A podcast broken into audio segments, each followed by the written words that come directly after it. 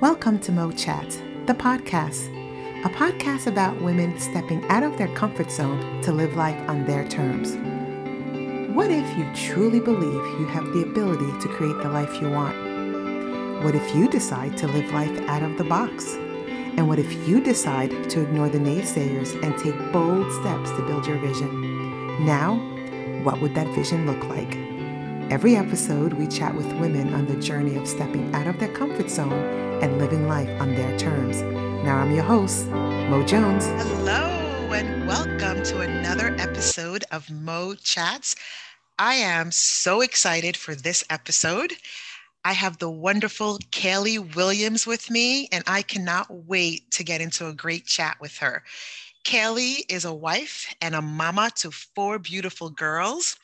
She is also a mindset coach and runs Earthy Executive, where she helps clients turn their passions into action. And that is something that she has done herself as a world traveler and as someone who loves traveling and learning about different cultures and different lives. Kali has lived in, and traveled in some amazing places, and I can't wait to hear more about her travels. She has living life on her own terms all over it. And I am so excited to have the wonderful Kali Williams here with me today. Hey, Kali. Hi, I'm so glad to be here. Thanks so much for having me. Oh, this, this is, is awesome.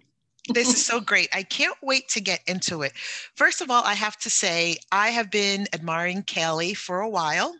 And mm-hmm. I have a love for travel, and Kali does too as well. But what Kali has done is she has really put her love for travel into action. And I want to hear about how you started doing this traveling thing.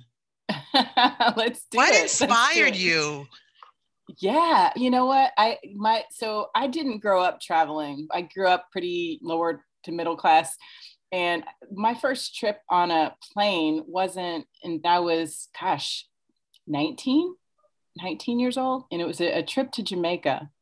And I think, I don't know what it was, but from that experience of just getting out of the country, seeing a new place, eating different food, hearing new sounds, feeling a different air, all of it combined, I just was bitten. I was just bitten. I, I, do say, as I'm saying this, I am thinking back to I didn't travel, like literally travel until I was 19. But what I did do is I read a lot.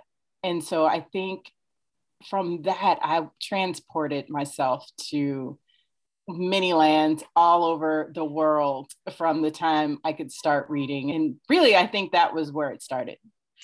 So I love that you were an avid reader that allowed you to see opportunities for different places.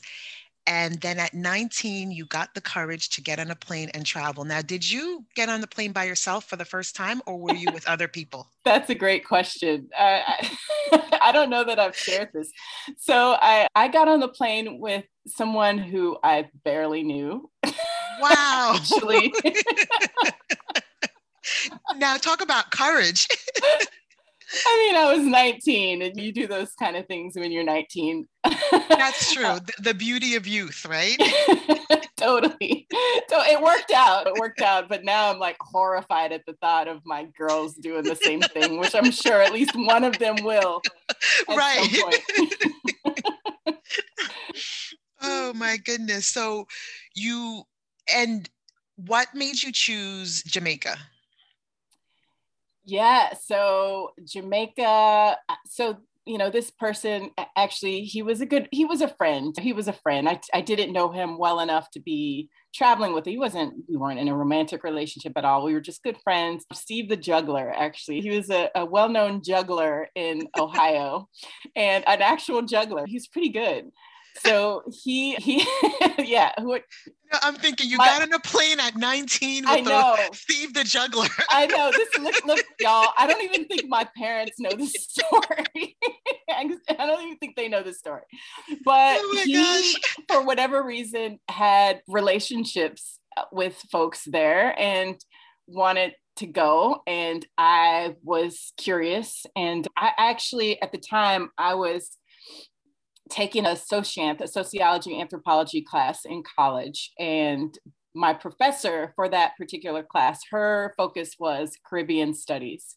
And so I figured if I could get some sort of independent research credit from my experience traveling to Jamaica, then this would be win win, right? So I could go see this new place with my friend who wanted to travel for his own reasons, but I could also go to, to see this new place, but also get credit for college.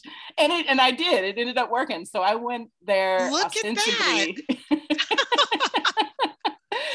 so yeah, I, I went and like did my own rough, very rough qualitative research, independent research while I was there for a few months. Not only did you get on a plane at 19 with Steve the Juggler, you managed to make traveling work for you so that you can get credit for independent research. Talk about totally making it work for you and maximizing it and finding a way to get to another country along mm-hmm. the process and just expand your world. That's amazing. Yeah, yeah. I guess yeah, I'm pretty resourceful. there you go. It's all about being resourceful. So after Jamaica, mm-hmm. what and you finally have left your homeland and you've seen another country what did you feel? What was resonating within eh, within you that made you want to continue this traveling bug? Mm-hmm. yeah that's a good question. I don't know that i can pinpoint it you know what it was. I think it was just the sense that there's some there's more out there. Just this feeling of just there's more sort of interesting stuff to experience. I'm from Indiana originally, and it can be interesting in its own if you don't know Midwestern culture or if you're not from Indiana, it could be interesting for sure. But I think for me, I had a conventional upbringing and just we didn't even know in Indiana we didn't really have it was black and white you were black mm-hmm. or you mm. were white like we didn't there was no not even Latinos really were there obviously but there wasn't a huge community of diversity racial and cultural diversity that I was exposed to growing up and so just even seeing that there was this other other culture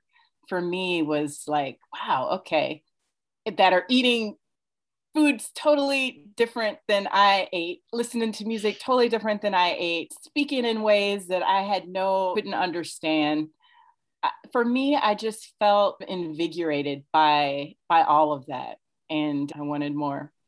That is great because that's what's so beautiful about traveling you get to see another side of the world you get to see different people and you get to learn about different cultures and having that desire to want more is what keeps you going and mm-hmm. helps you keep going on that adventure. So after jamaica what was the next place that you traveled? Yeah so i was i, I returned back to, to school. I'm, it was denison university in um, ohio. And i was sitting in class one day and I thought to myself, I really don't want to be here. I really wow. don't want to be here. And then I re- I can remember this so vividly. It was like I was having this dialogue, like a literal conversation with myself. And I was like, Kali, where would you rather be? And I thought, I want to be somewhere learning Spanish. I want to be learning a different language. And Spanish was to me the most exotic language that I could possibly learn. So I, that was it. At some point, I don't know the timing, but at some point that this was early on, this was probably in August or September, early in the semester, I went to my professor. It was a Spanish class that I was in. And I went to my professor, who was this guy who was like, oh my gosh, I don't know if you've seen the Dead Poet Society. I have. Literally, he was like, probably modeled off the, the professor in the Dead Poet Society, just very charismatic and alive with passion for teaching. And I went to one of his office hours and was just like, Dr. Jaramillo, I really don't want to be here. I, I would love to go to a Spanish speaking country and learn the language and just live for a, a little while. I'm thinking of going to Mexico. What do you think about that? And he is like, all right, he's don't go to Mexico. he's and I don't know why to this day, I don't know why he said not Mexico, but he was like, you should go to Costa Rica. And so then he started listing like all the reasons why I should go. I think he mentioned that it was a, a, relatively safe country. It was high literacy rate there. The Spanish, I think he commented about the the actual Spanish that's spoken there is pretty is good, whatever that means. And as I was sitting there listening to him, and I was listening to him, I shamefully had to ask at the end of his soliloquy, and he was so proud, where's Costa Rica? like, like, I don't even, I don't even know. He looks at me like, oh my God. All right. Like, and so we get out a map and he points to and shows me where it is on the map. And, and I'm like, all right, I'm down. So at that, I think it was only like a week or so later, I withdrew from the university. I moved back to Indiana for the next few months, got a job, saved up some money, and got on a plane for Costa Rica that January, a few months later. Oh my goodness. That is so good. Oh my goodness. And and so how old are you around that time? 1920? Oh yeah, 1920. Yeah, yeah. So you not only are in college, you decide to you're going to withdraw from college when you are your family is probably thinking you are having the experience of your lifetime. You're getting a college opportunity because that's what quote unquote one does right after high school. Mm-hmm, mm-hmm, and mm-hmm. you have this whisper inside of you that says, Kali, you need to travel, you need to go learn Spanish. And you listen to that. Yeah. And I think so many of us might get those whispers, even adults right now, right? You get those whispers and you tend to ignore them. But here you are at like 19, 20, and you're getting those whispers, and you actually listened and you followed that. What do you mm-hmm. think? What do you think you had that led you to that? Because I can tell you right mm-hmm. now at 19, I think if I, I had whispers and I clearly was not at the point where I was ready to listen to them for whatever reason, mm-hmm. but you did and so, what do you think led you to really follow uh, follow through with that? It's a good question. It's a good question. The thing that comes up first, that's coming up for me now, is I guess my mother, in a way, I, and my family in general. I'd say I was the middle of of three girls, and all, like my sisters and I, we were all like very far apart in age, like 10, 10 years um, or nine years younger than my oldest sister and 11 years older than my youngest sister. But I think I, more than they, and really more than anyone in my family, was given this. I wouldn't even call it black sheep because it, it's not a negative, almost this title of, oh, Kali's just different. That's what she does. She just is that way but it was almost in a in an endearing way and in a uh, accepting way. I would wear tennis shoes with my dresses and it's just kali it's fine it's what she does. Or i would i don't know i think a lot of us made those like snow cone thing i, I don't maybe not. I think this is called the the, the the, the poor man's dessert where you would go out and get snow and put syrup or honey or something yeah. on it. or like we would take bread and take the crust off and ball it up in a ball and dip it in honey. Or I did that and brought it to our family, and they're like, "Oh, okay, this is interesting, but I'll try it."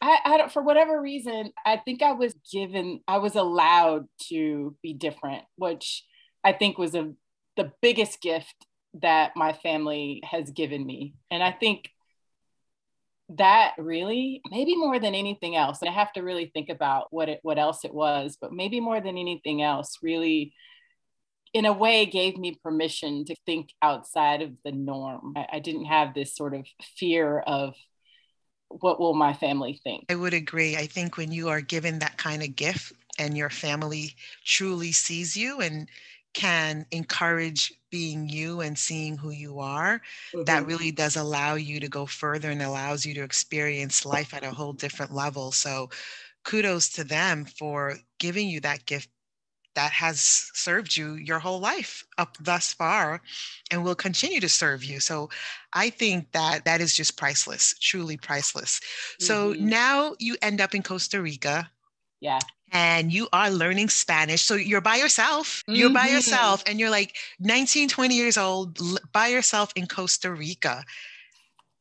What was did you okay i have so many questions about that and i don't even know where to start i'm like we could probably be here all night but i guess what was one of your greatest lessons during that mm. time Hmm, one of my greatest lessons. Oh gosh, I don't I could I there's a lot of places I want to go with that. Wow. I so I'll just talk and then let's see what comes out. I don't know. Go for it. So one of the one of the things that's coming up for me now is that when I went to Costa Rica, I I, I definitely fashioned myself even at 1920 as progressive and liberated woman and I didn't engage in gender norms or racial nor or any sort of norms and i could do it myself. I was definitely one of these girls who was like i can do anything boys can do and better type. And i think while in one way that can definitely serve a young woman i did learn eventually how just being so rigid in thought about who you think you are can really not serve, especially if you're in a different culture and you're confronted with different norms. So, one example that's coming to mind is Costa Rica is Latin America. And so there's this, it's known that there's this like machismo that Latin Americans operate under in, in culturally. And so their gender norms are more defined I'd say. So I, I can remember being in an airport in the airport and I had I don't know how many luggages that I was carrying all myself. And I, I was like, I can carry all these things myself. And I remember guys asking me, Do you can I help you, ma'am? Can I? And I'd be like, no, I can do this myself. And but that sort of hard edge, I, it, I took that into my experience there. And there are many times when it, it didn't serve me. And so I learned how to not be, I guess, self defined by what it was that I thought was being a strong woman. You know what I mean? There's a way to be a strong woman without being so rigid about the things that we can't or we shouldn't do. I think that's probably one of the biggest lessons that I took because I'm often, I'm not traveling every day now, but I do go into different environments that are maybe culturally different and not culturally in the big sense, like Latin culture or whatever, like country wise. But even somebody interacting with somebody who grew up differently than I did, I think it taught me not to be so rigid, to soften a little bit. And it's one thing to be certain about who you are and about your identity and comfortable with that. But it's another thing to be unbending. So I, I don't know. I would say that's probably so one of the biggest lessons. It definitely sounds like a, a big lesson. In a way, you had to learn how to redefine yourself, right? Redefine yes. yourself through a different lens that you finally got to see and appreciate. And it gave you an opportunity to step back and say, okay, this, I can still be this strong woman without having this rich, rigid box that Oh, I yeah. have to stay within and check off all the time. Absolutely, absolutely. Like I could be gentle and smile and feminine and that was okay and that wasn't that wasn't anything against that didn't have anything that that didn't make me less strong and less fierce and less powerful. And that was a lesson that I learned in Costa Rica, like in Latin America for sure, because I, I, I definitely thought that in order to project power and strength and confidence, I had to be, even at 19, I felt like I had to be stern faced and and just hard and yeah that was that was I think that's so great that you were able to discover that in Costa Rica. I think that's so great. How long were you there for? I was there for three years yeah Three years. hmm Three years. Yeah. So you definitely picked up Spanish. I did. I learned it pretty well. I started dreaming in Spanish. They say that you really are incorporating a language once you start dreaming in the language. Yeah, I learned it pretty well. That Yep. is great. Wow, Mhm. three years. Now, and was there ever a moment where you said, I either want to go back or I want to stay here forever? Hmm.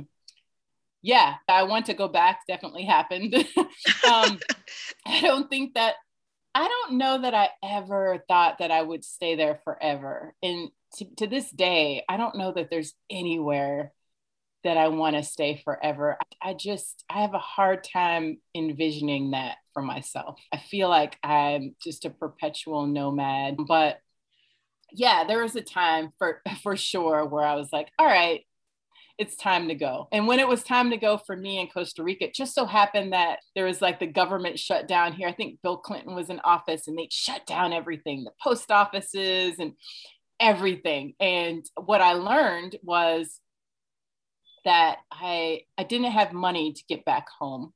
I, I didn't learn that. I knew that.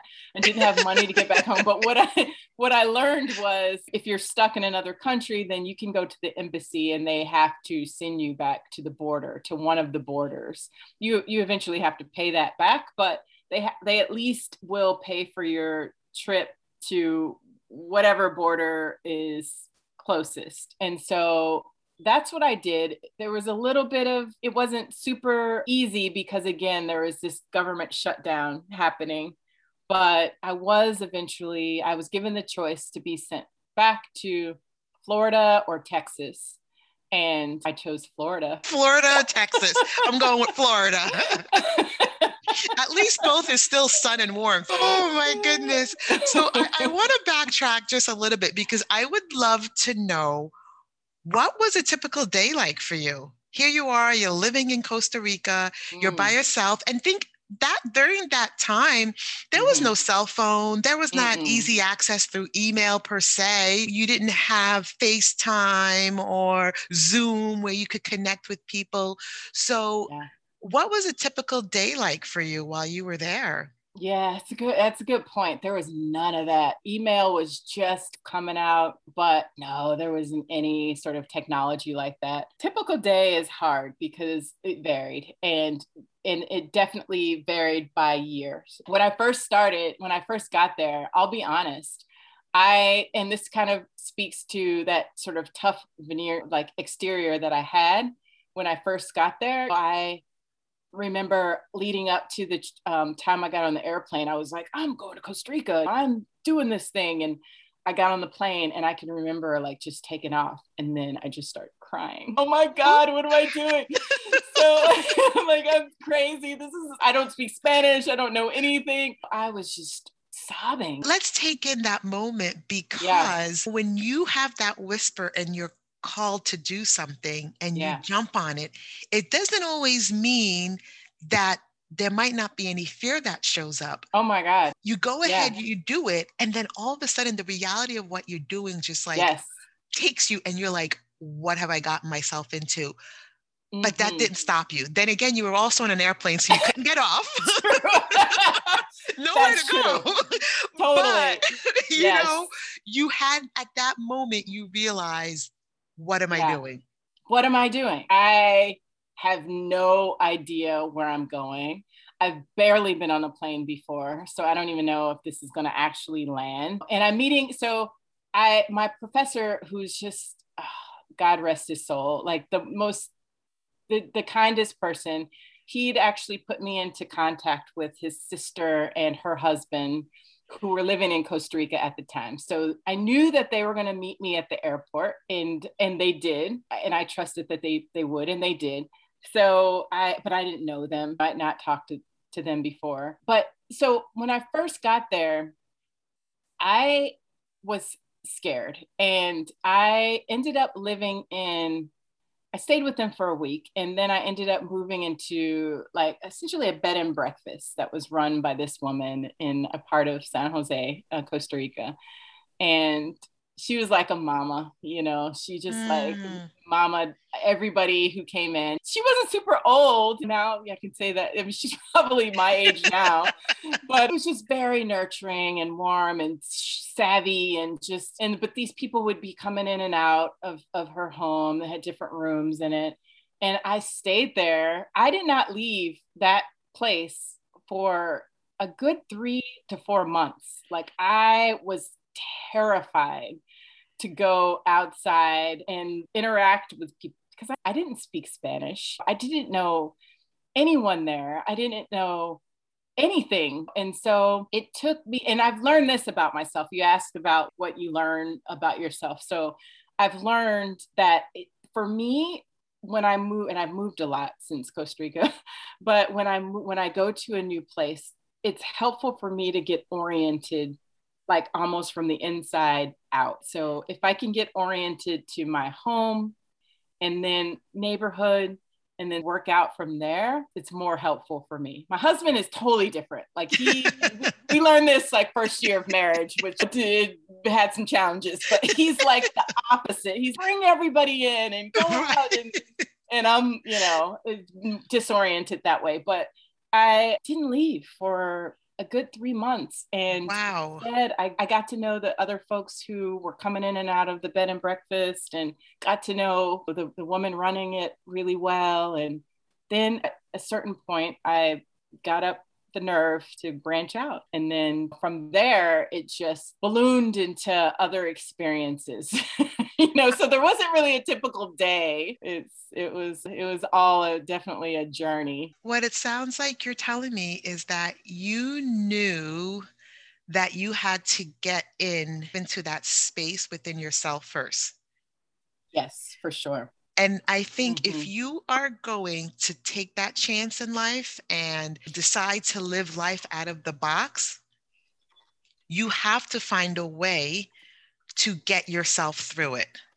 Yeah. And so by knowing what you needed to help you in that journey and in that process, you allowed yourself you allowed yourself the space you needed because if you didn't it could have turned into a different way and maybe it might have been a more miserable experience but by mm-hmm. tuning into that you made space and so you stayed in longer but then once you felt ready then these wonderful beautiful experiences started to reveal themselves to you.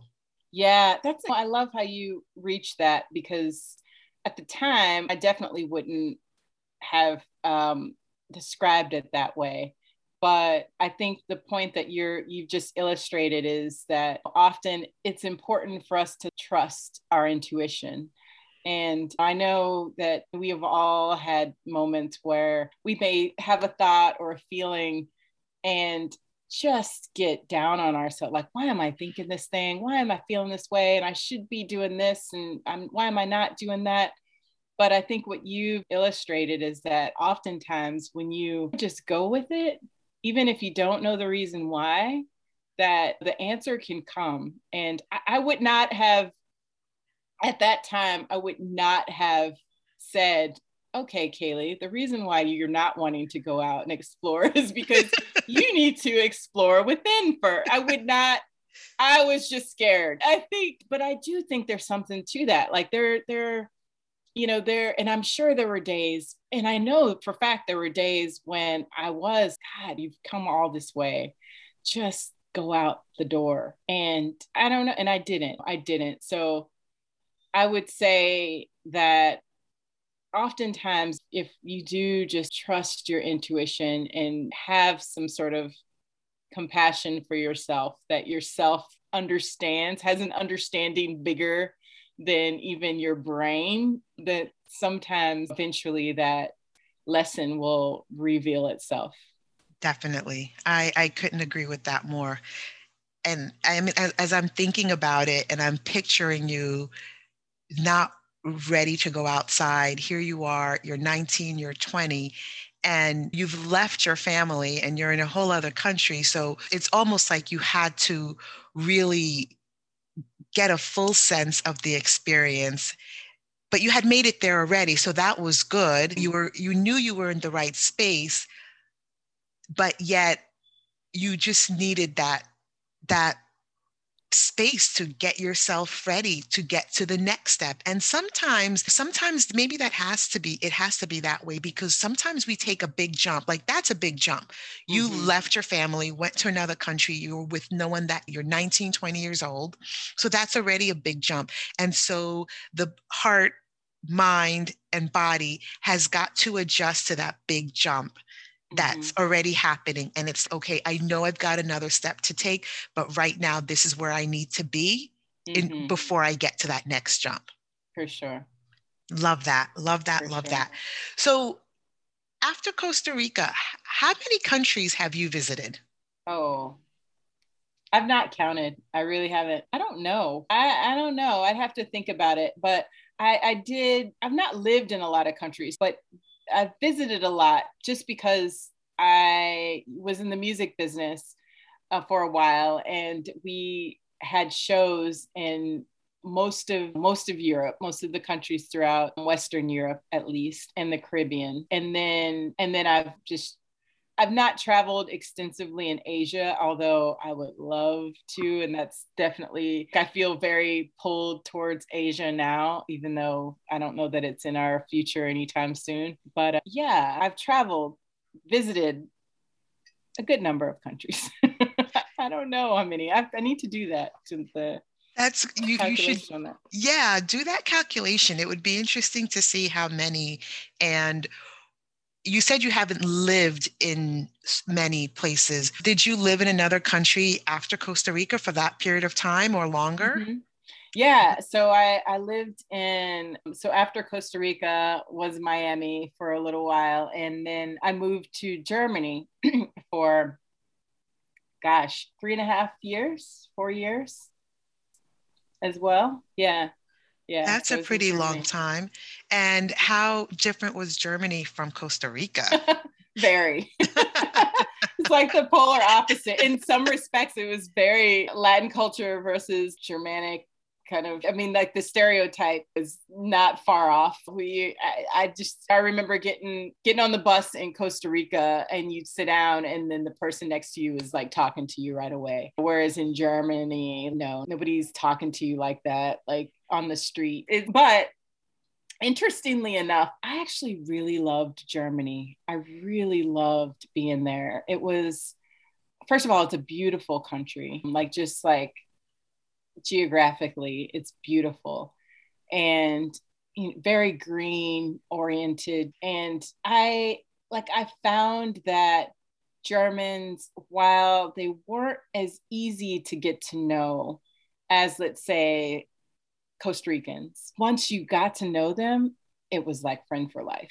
Like mm. it was and for me like as an american that's another piece. Like you really understand your Americanness, which I mean, this is a whole other t- podcast for another time, but especially as a Black American, when I don't necessarily feel American in this country, you realize how American you are when you're outside of America. But but as an American where we have this culture of I think we have this culture here where we're very much you meet someone and then you're best friends. And then you're like i'll call you and then i'll call you too and then nobody ever calls anyone. Like it's very and it's not i don't think it's a surface thing. I think it's just whatever people get busy and you it's just polite it's just the way we are in this country i think and i think it's well intended but in Germany, what I've learned is that when someone says they're going to call you, they're going to they're going to actually call you. When you tell someone that you're going to call them, then you better actually call them. It's not that they don't just say things just because it's the nice thing to say or the polite thing to say. And I learned to, I really value, I respected that actually. I really respected that. I can see that as something that's really valuable because we, like you said, for whatever reason, we meet people and we say that I'll call you, let's get together. And it's through no ill intent on either mm-hmm. part, but mm-hmm. life gets in the way and people understand that. And I don't think people take it personally, but I think it's really it, it speaks to the to the culture where if you say I'm going to call you, they really expect that call Mm-hmm. and they 100%. wait for it. It does speak to that culture, which again, I say the beauty of traveling because it allows you to learn and see how other cultures operate and how they function and what they value so that you can see that there is another way of how people do things. For sure. Absolutely. So valuable. Oh my goodness, we could really talk so much about your travel journeys. I think you could have your own podcast about your travel journeys. Really, so much good stuff here. Good stuff. Oh my goodness. So I yeah. want to ask, uh, I want to chat just a little bit more about your travel journey, but I really mm-hmm. want to talk about Earthy Executive because I think that has your traveling and being a perpetual nomad, I think has helped you and mm-hmm. led you to Earthy Executive, which I think is pretty cool and pretty mm-hmm. amazing. But through all of your travels, what was one of the main things within yourself that continued to carry you? Yeah, I think the one thing I mentioned this politeness of culture. And I think the one thing that has been consistent and helpful for me is I attribute it to being like a sort of Midwestern culture. Like before, I never, I would not deny. I was from Indiana. Indiana is not sexy. it's not, people think, oh, the US, they think California, New York, these places. And Indiana, people think corn, people think, New Yorkers think it's the South for whatever is weird. Like when I moved to New York and I would tell people from Indiana, they'd be like, "Oh, down south," and no. But I think one of the the the things about one of the characteristics of being from the Midwest and specifically from Indiana is we we have this thing culturally it's called Hoosier hospitality, and it's mm. just this like sense of just being a place of refuge and familiarity and comfort where you welcome everyone. And I think as much as I wanted to get away, I think initially when I was when I left for college and I did my travels, it was more out of a sense of running away really and like just not wanting to be in Indiana and wanting to to be anywhere else, somewhere else. I, I don't think I'm there anymore, but I think what I've recognized and I'm willing to recognize now is that the part of me that has remained consistent is this heart and this value for just being a sort of open in a way, like being open to experiencing other people as they are, whether they're similar to you in some way or very different than you in some way but it's an openness and i think that openness has allowed me to connect with people whenever i've traveled and i think that's probably the thread that's been most consistent in my travel and it's the aspect of me that i feel one of the one of the main aspects of, of me that i feel has been important to to passing on to my own kids i think that says a lot to be able to travel go to different countries meet different people it only does grow you and open you up more mm-hmm. and i think sometimes just as humanity so to speak i think if we allowed ourselves more of those experiences, we would really get to see humanity from a different lens. Because at the end of the day, I think that's I think that's what we all want, and that's what every culture wants is just to be able to be seen and see the the humanity in all that we are and all that we do. I think so. I think so. Though I will say, just to make it clear, and I think we both know that there have been plenty of people in history who have traveled and have done a great disservice to the places that they've traveled in terms of conquering and colonizing and the like. So, and I definitely have experienced people who have been outside of their um, homeland who have brought with them a similar attitude, maybe not to the same degree. they didn't have the same ambitions, but their general attitude was the same. And that still happens. Absolutely. So I do believe like wherever you go, there you are. I, I do think that for the person who just wants to, who sees that their the world is big and in a way it's big and in a way it's small for the person who wants so to travel and just whether it's traveling to another continent or whether it's traveling to another neighborhood uh, within your town, just experiencing something outside of yourself can be amazingly, an amazingly beautiful experience. And I would agree with that. And I would go on to ask, what was your traveling like as a Black woman? during that time and you're going to different countries where maybe black women, Black people might not have been received the same way, mm-hmm. but yet you did not let that stop you from traveling. Mm-hmm. Were there any experiences that you would want to share that you had as a Black woman traveling across the globe? Yeah, it's a good question. It's not always, it's not utopia out there. I don't know that utopia can be found externally. That much I think I've gathered, pretty much come to that conclusion. It was, it's not a, a walk in the park. It's not like you can leave somewhere. And if you leave, if you want to leave your current situation thinking that it's going to be better somewhere else, it's probably not the right reason to leave because certain aspects of it might be better, but the pretty much guaranteed there will be something else that's not so great that will replace it. Being traveling as a, a black woman, I often was assumed to be a prostitute. In some mm. places, I I've been confronted in stores or followed around in stores, and and not just followed around, but literally confronted and told that they know that I'm stealing something when clearly when I wasn't. I have been pursued by men who assumed that if I was the fact that I was out on my own meant that I was free and available for their pleasure, you name it.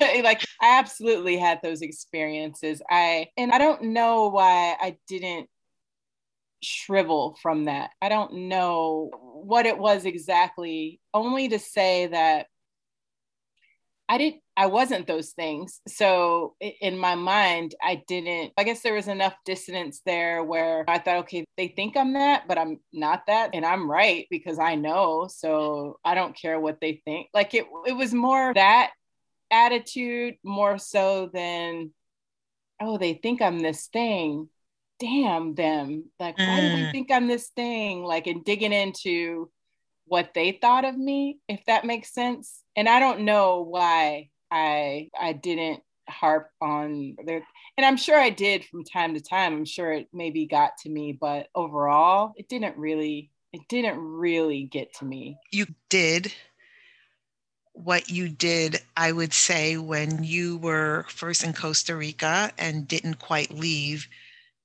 for three to four months and you went back to within, knowing that was not you. And you kept tapping into that within. And while I'm sure those experiences, you had moments where, oh, I can't believe I'm dealing with this again. I'm just here traveling and trying to get this experience. So I'm sure that crept in. but then you still allowed yourself to go back to within to remind yourself they can think that, but you know what? That's not me. And I'm not going to continue to allow them to define who I am and what my experience should be as a Black woman traveling in this country. That's so beautiful. Like I've never even, I've never even um, in my own life reflecting back, put those things together. But it's so true. It's so true. I think that's exactly what I did probably. Like I, I went within and to your point, there are moments when I never ever thought that I was questioned whether I was a prostitute or not, or questioned sure. whether I was a thief or something. But there are certainly times when I was questioned, what are you doing here? Like, why are you wasting your life? I'd have people like wondering what's the point of you being in this other country? Expand there i had thoughts well god what am i doing? What am i doing? All my friends at the time were in, in grad school becoming doctors or you know lawyers or some other profession or on the track on a track to get their mbas or something else that like there was a defined endpoint where at that endpoint they would then be able to attain some higher level of being whereas what i was doing was very uncertain and and so there were there were times amongst in that uncertainty where i did have moments of i have no idea why i'm doing this and moments of doubt but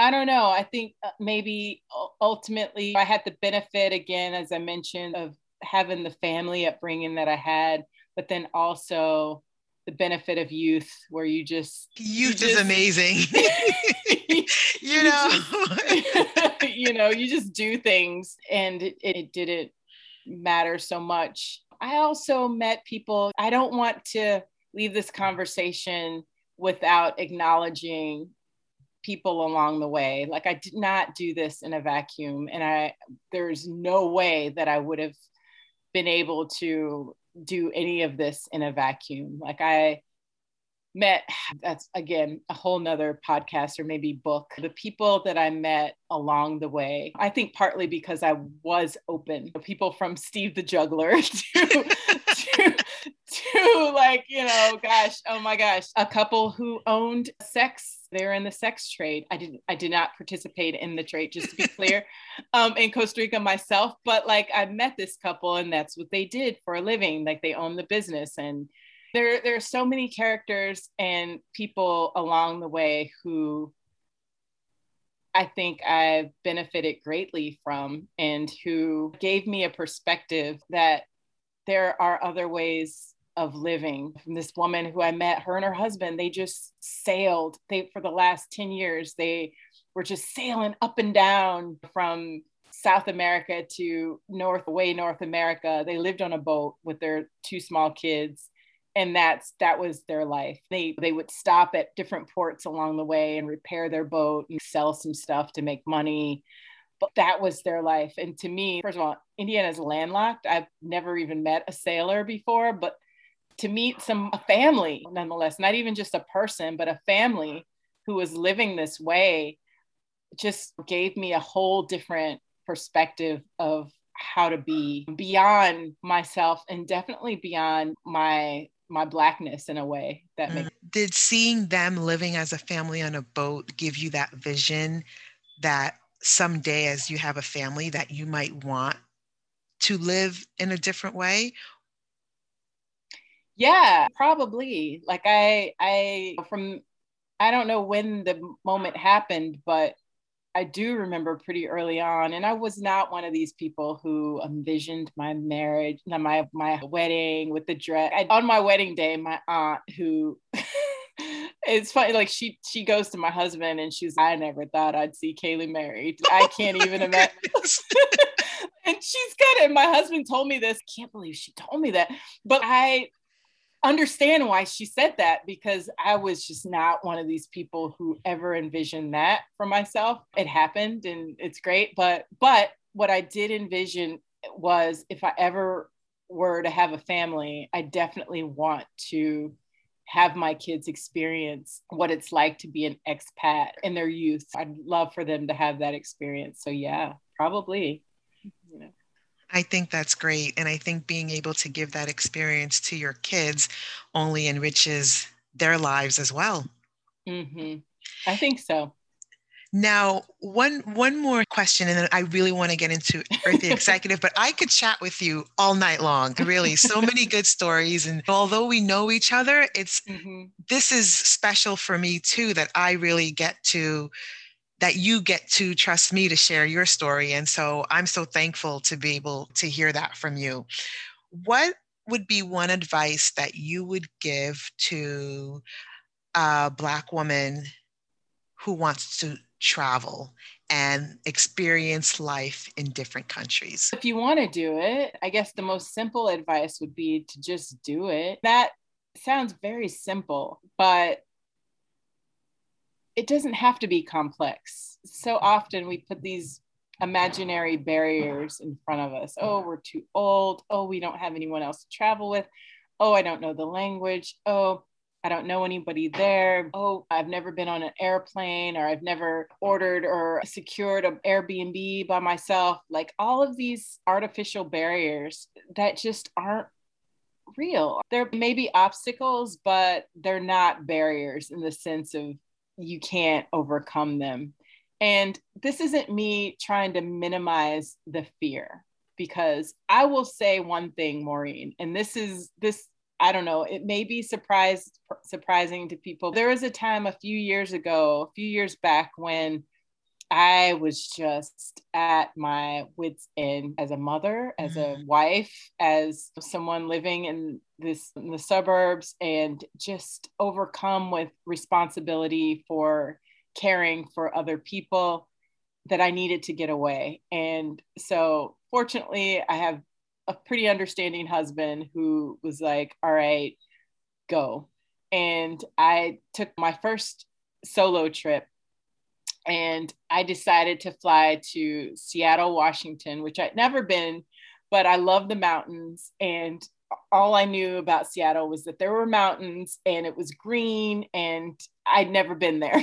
So I wanted to go, and I did. And up to that point, this was probably, oh, maybe six or seven years into our marriage. And up to that point, I married a guy who likes to care for his family. So he was largely in charge of organizing the place we would go, the air flight, you know, tickets and like all of the things. But in that time, I have to say, I think I became dull to my senses dulled a little bit about how to be like a little independent. Mm. So when that happened, like when I was thought, okay, I'm gonna, I'm taking this trip, I scheduled my flight. It wasn't like I just easily scheduled my flight, got my Airbnb, got there, got the um, car. Like I was scared. Like I was like, I remember getting to the the airport and thinking, oh shoot, now I have to go and pick up my car. And and I panicked because I had thought I had lost my credit card, need a credit card to, to mm-hmm. secure it. And just I can just remember the feelings coming up in me every point of the way, being super nervous about okay, I'm going to get this car. And then, okay, I'm going to now try to navigate through Seattle to get to my Airbnb. Okay, now I'm going to reach out to the person that owns the Airbnb. And I don't know if they're going to be like some weirdo that wants to kill me, but I'm going to do it anyway. Okay, I can do that the next morning. Now I, I want to go to visit this mountain. All mm-hmm. right, I'm going to try to navigate myself to get there. All right, now I'm going to walk the map every step of the way. I was terrified, right? But so I'm that, saying this. Oh, go ahead. The no, keep going because this is so good, so good.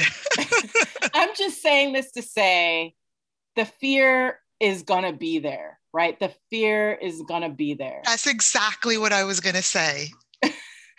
but you have to just do it anyway. If you want to do it, just do it anyway.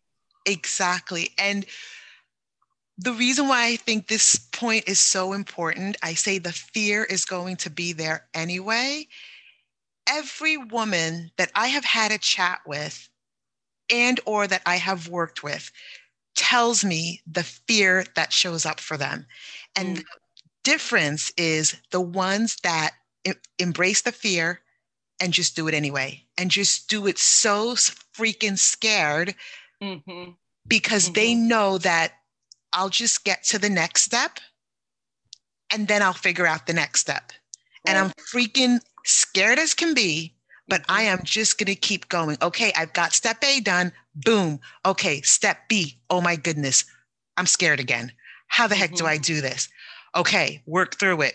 Do it scared. Boom, step C comes along. And it just keeps going like that. And I think mm-hmm. what you say is so important, particularly for women mm-hmm. and in mm-hmm. my own journey. But we feel that fear and we often want to run. Mm-hmm. Mm-hmm. And think about if you had allowed fear to take over how you would have missed out on an experience that really just mm-hmm. unfolded for you. And if there's anything I want women to hear from this or hear for their lives, he is that show up anyway. That fear will always be there. So just yeah. do it scared. Embrace the fear. Absolutely. The beauty of this, and you're so spot on. You're so spot on. But as you were talking, I was, and this may lead us into the conversation about Earthy Executive and my experience in, in working with women. Is the beauty of this lesson is that all of us have been able to move beyond that fear in some way or another, right? The fact that I've been able to do it, I wouldn't say effortlessly, but I've been able to do it to a point with regards to my sense of adventure and my love for travel and my love for you know connecting with people. I've been able to do it in in a way where we can talk about it. Clearly there are other aspects of my life where i struggle with that a little bit more. That's i think that's human nature. There are plenty of women who i work with who aren't able to generate that sort of momentum of like that you were describing of having the fear doing it anyway having it again doing it anyway. They're not able to generate that in one aspect of the, of their life but they're also not able to see how they have been able to generate that in other aspects of their life. So part of the work that i do with them is to help them to see where they've been able to generate that and then have that translate to other parts of their life. And I think that's a great segue for you to just explain to the audience a little bit about what Earthy Executive is and what it is that you actually do. Yeah, so Earthy Executive. So I'm a coach, I'm a life coach, and I have been a life coach since it feels like the beginning of time. I think now it's becoming a little bit more common what we do. And, but oh my gosh, I started working in this industry. I always have to think how old my second oldest daughter is because when I was pregnant with her, or is it the second oldest? Yeah, it's the second oldest. When I was pregnant with her, uh, is it the second oldest now? I'm like questioning myself. was it so I had two daughters that were born in Chicago. And I remember being in Chicago. I think actually think it was my third old third, third oldest. When I was pregnant with her, I and when I went into labor, I was actually completing my training to become a, a life coach. And I had gone in for this, you don't need to know all this, but I'll just tell it quickly. I'd gone in to, for a routine check. It was like towards the end of term and they determined that she was her heartbeat was irregular and they needed to put me on this monitor.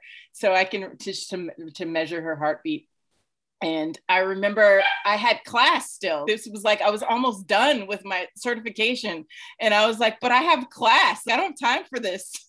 so they were like, all right, bring your bring your computer in. And literally they had me wrapped up, strapped up to this like heart monitor for the baby. And I was meanwhile on my laptop, like doing my certification for this um, coaching class. But so yeah, that was like 10 years ago. But yeah, so Earthy Executive was just born out of this idea wanting to work with women to help them uncover their sense of adventure and uncover to step beyond who they thought they were and who they um, wanted to be and step into who they wanted to be or who they thought who they had been at one time. And I work with women who just really need to explore that sense of themselves. And so, do you look a lot? Do you work a lot on mindset? Hmm. I, I I do, and it's in my view, it's a lot about mindset. I think that's probably my main way of of working with working with women and just helping them to see see their life, to see themselves differently. That said, I do also incorporate some sort of mind body exploration as well. I'm a huge proponent of the sort of holisticness of us. And really, that sort of came out of my own experience. I can remember being in, so I'm also, I also went to school for psychology, and a lot of my studies were very mind based and cognitive. And I can remember just it not fully resonating, right? Like there being something that was just not sticking. Like I really wanted to think differently, but was having a hard time doing that. And what I recognized about myself was that I tended to, like, when I was sitting trying to think of something and think of a change, it wouldn't happen. But the moment I got up and I walked or I moved and I danced or I was able to just move my body in, in a way like I was able to understand a little bit more. I was able to feel. I was under I was able to recognize where those feelings were residing in my body. So while it is yes, there is a lot of mindset that that I use to draw on my teaching there's also a lot of body mind uh, stuff as well that I encourage. I, I love that you include the whole picture and a holistic approach because, yes, the mindset is key, but I agree with movement.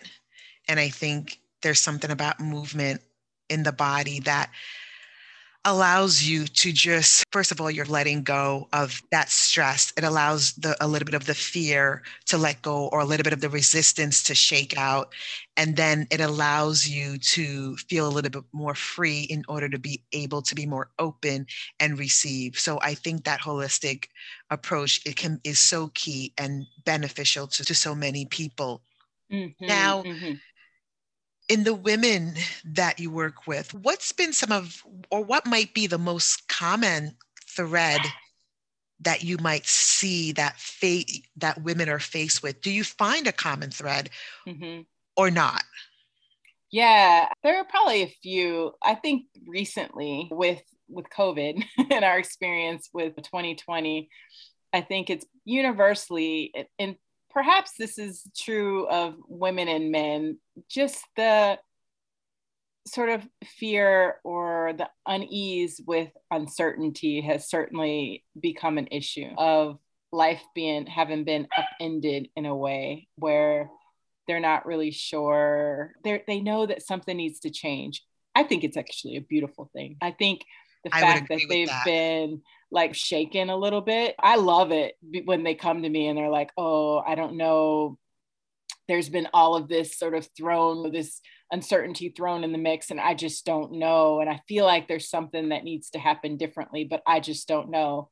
And I'm like, this is awesome because, like, I, I, don't get me wrong. There's been a lot of a lot of pain that has come about this year, and a lot of people who have suffered for sure. And it's horrible and heartbreaking. But I would say if we can think of a silver lining that has come from this, from those of us who have had the benefit and I, I don't, the privilege in a way of having survived, physically survived 2020 and, and COVID one of the silver linings of it is that it has shaken us up to or to really think about what it is we want. What do we want to continue living the way that we have lived? And if so, great, then you know that.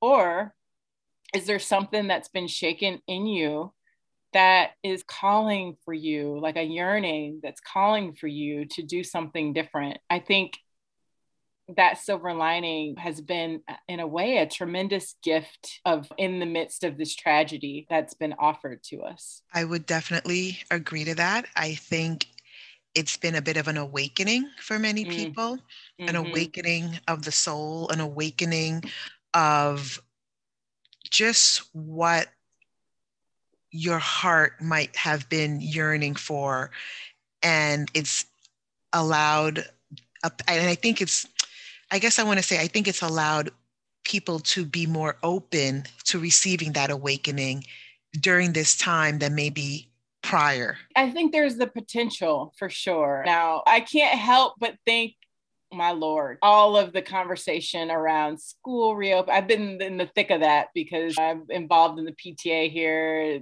and you have people digging in on both sides and i definitely see I definitely see where there has been opportunity for what you described an awakening, but I also see where there's been a really digging in of a resistance of just wanting to fear based. No, I need to have things this way. Otherwise, I'm not sure I'll be able to deal. So I've seen both sides and I've come, I think I've come to the conclusion that in general, life I would love for this re- re- re- reawakening to reawaken all of us and for all of us to now see the light. But I don't know. I don't know that is how it works. I think you make a very good point. I think you make a very good point. And I think by human nature, the dichotomy of both will exist. Yes. and I think you said it really well that there's the both sides that are ever present and sprouting forth. Yes. Now, as you work with these amazing, wonderful souls, what about you? What do you do to help your own mindset or help your whole self be able to show up every day? Mm-hmm. It's a good question. So it's very simple. Like I so not complex at all. Like I since COVID, when COVID started, I just started taking these really long walks. Part of it is that we got a puppy. T'Challa. uh, T'Challa. We got T'Challa, our COVID dog. And the kid, it was one of those situations where the kids were like, they did not walk him, at least for the first year. And I think he's he helped me get through that first year because out of necessity, I had to, he needed to go out to use the bathroom. So I ended up taking him out every morning, crack of dawn, and going on these walks. And that just continued where I would go on these super long walks all throughout town. And then sometimes they were accompanied by a friend. I'm not a hugely social person, unlike my husband. I do have friends. It will take a walk with in in the mornings and just commune with. I I've definitely getting outside is and moving is for me like really all that I need and having good conversations with people that I love and care about. All things that we can learn from and include in our everyday to help us show up and just be present and get through the day. Mm-hmm. For sure. For sure. Now, tell me, do you have any new adventures coming up, or is that still something in the works? New adventures? I would say, yeah, I think so. So we're selling our house. Ah! that's an adventure. That's an adventure. That's an oh, adventure. Yes, that's that's we're we're about to be thrown into the midst of yet again an experience of putting a house on the market. And I think we've lived here for in this town for nearly eight years, and it's been a beautiful place that has nurtured our entire family, and in particular, our four girls, in a way that they're a little bit nervous, a lot some of them are a lot, nervous about this next next adventure. And i can understand that. This is all they've known and and we're we are headed to Panama. Wow, the adventure continues. And I think what's pretty great about this one is your kids get to experience a little adventure themselves. They do. Of course, when you have kids, before you have kids, I should say, you envision how they will be and how they will react and how they will show up in the world in in some ways. And when you have four kids you quickly understand that at least one of them if not all four are not going to be anything like you envisioned because it's just a numbers thing. Like it's just not going to happen. Again, this is one of those situations where I will say not all of them are fully on board with the move, but as their parent, as their mom who loves them very much and trusts that this will be if, if not an easy adventure it will be a memorable one good so. good good. Oh i wish you guys all the best in your new adventure. Is that something pretty special for you and for your kit girls? So i think it will be you adding another chapter to your adventure. And i think there's a book that needs to come out of all your adventures somewhere along the line. Maybe we'll see perhaps so, what I'd like to do is one, where can people find you for Earthy Executive? If anyone is looking for some coaching and help with mindset, where can they find you? Yeah, you can uh, go to my website, earthyexecutive.com, or send me an email at Kali, K A L I, at earthyexecutive.com. I will be more than happy to respond to you in a business day. Give me a day or so and yeah, chat with you more about what we do. Awesome, awesome, awesome. And before we wrap up, I always end with a question for my guests. Okay. Kali, what would you tell your 21 year old self?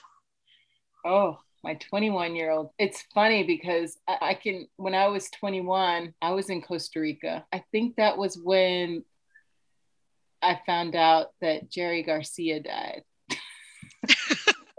I was working as a, as working as a waitress in a cocktail bar. No, I, w- I was working as a waitress in a uh, in a restaurant actually, and I overheard these guys talking about Jerry Garcia having died, and I had seen The Grateful Dead several times in when I was younger, and and I was just in shock. I had not his death was a shock. It wasn't unexpected, and and I was standing there. I didn't even have anybody to share the, the shock with. But that's not answering your question. What would I say to myself? I would just say, oddly, I would probably tell 21 year old me to live a little more. And I know that sounds strange because I was in Costa Rica and by all intents and purposes, I was living, but I also, like I mentioned, had a lot of fear inside and reservation. And I just think of the things that I could have done even more of had I just been even more open and being been a little bit more courageous to try. I would have just said, just fine, just live a little more. It's okay. It's all right. Do it. So there you have it live a little more. Kali, thank you so much for joining me. I so appreciate our chat, and I think you are going to inspire so, so many women. And thank you for joining me again on another episode on Mo Chats. And remember, keep living life while constantly straightening out your crown. Thank you for joining us on another episode of Mo Chats. Remember, you can check us out at www.molifespeaks.com. You can also check us out on Instagram and Facebook at MoLifeSpeaks. And remember, keep living life while constantly straightening out your crown.